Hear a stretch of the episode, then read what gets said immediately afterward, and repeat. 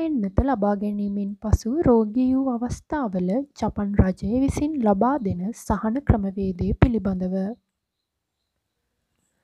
Corona එන්නත ලබාදීමෙන් පසු රෝගී තත්ත්වයන්ට පත්වීමත් ආබාධිත තත්ත්වයන්ට පත්වීමත් මරණයට පත්වීමත් ආදී අවස්ථාවල ජපන් රජය විසින් ඔබට මුදල් ලබා දෙන ක්‍රමවේදයක් හඳුන්වා දී ඇත.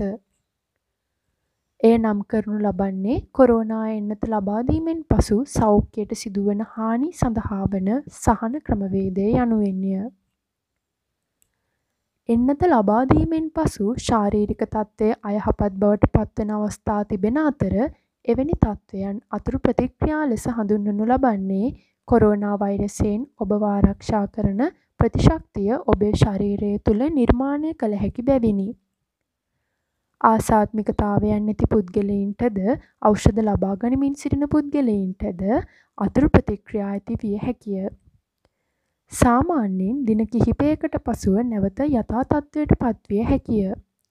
නමුත් දුර්ලභ අවස්ථාවන්වලදී දින කිහිපයකට පසුවද රෝගී විය හැකි අතර අයහපත් තත්ත්වයන් දිගු කාලීනව පැවතිය හැකිය. එය ස්නායු රෝග වැනි බරපතල රෝගාබාධවලටද හේතු විය හැකිය. යම්කිසි ආකාරයේ අපහසුවක් ඇත්නම් වහාම රෝහල් වෛද්‍ය පරීක්ෂණයක් ලබා ගන්න. මෙම ක්‍රමය භාවිතා කරන්නේ නම් ඉහත සඳහන් කරන ලද අවස්ථාවලදී ඔබ විසින් ගෙවන ලද රෝහල් වෛද්‍ය පරීක්ෂණ ගාස්තුව සහ රෝහල් ගත කිරීමේ ගාස්තුව ආදී වන සියලුම ගාස්තුවලින් කොටසක් ආපසු ලබා ගැනීමට ඔබට හැකියාව ඇත. කරුණාකර ඔබේ පදිංචිය පිළිබඳ ලේඛන ගොනු කර තිබෙන මහනගර සභාව සමග සාකච්ඡා කරන්න. ඔබ ලේඛන ඉදිරිපත් කරන විට එම ලේඛන විශේෂඥ වෛද්‍යවරයෙකු විසින් පරීක්ෂා කරනු ලබන අතර එන්නතෙහි බලපෑම තහවුරු වුවහොත් ඔබට මුදල් ලැබෙනු ඇත. උදාහරණයක් ලෙස ඔබ වෛද්‍ය ප්‍රතිකාර සඳහා ගෙවන ලද ගාස්තුව ආපසු ලබා දෙනු ඇත. ඔබව රෝහල්ගත කර ඇත්නම් මසකට යෙන් 30000ක පමණ වෛද්‍ය ප්‍රතිකාර දීමනාවක් ලබා ගත හැකිය.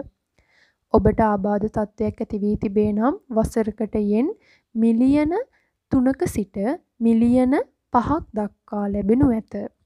මියගිය අවස්ථාවලදී පවුලේ අයට මුදල් ලැබෙනු ඇත. ලේඛන පරීක්ෂා කිරීමේදී මාස කිහිපයක් ගත වුවද එය ඔබේ උපකාරය සඳහා වේ. මහනගර සභාවෙන් තැපෑල හරහා ඔබට ලැබුණු එන්නත් ටිකට් පත සහ එන්නත් කිරීමෙන් පසුව ලැබෙන එන්නත් සහතික පත්‍රයද රෝහලේදී ඔබට ලැබෙන ලේඛන ආදියද ඉවත නොදමා සුරැකිව තබා ගන්න.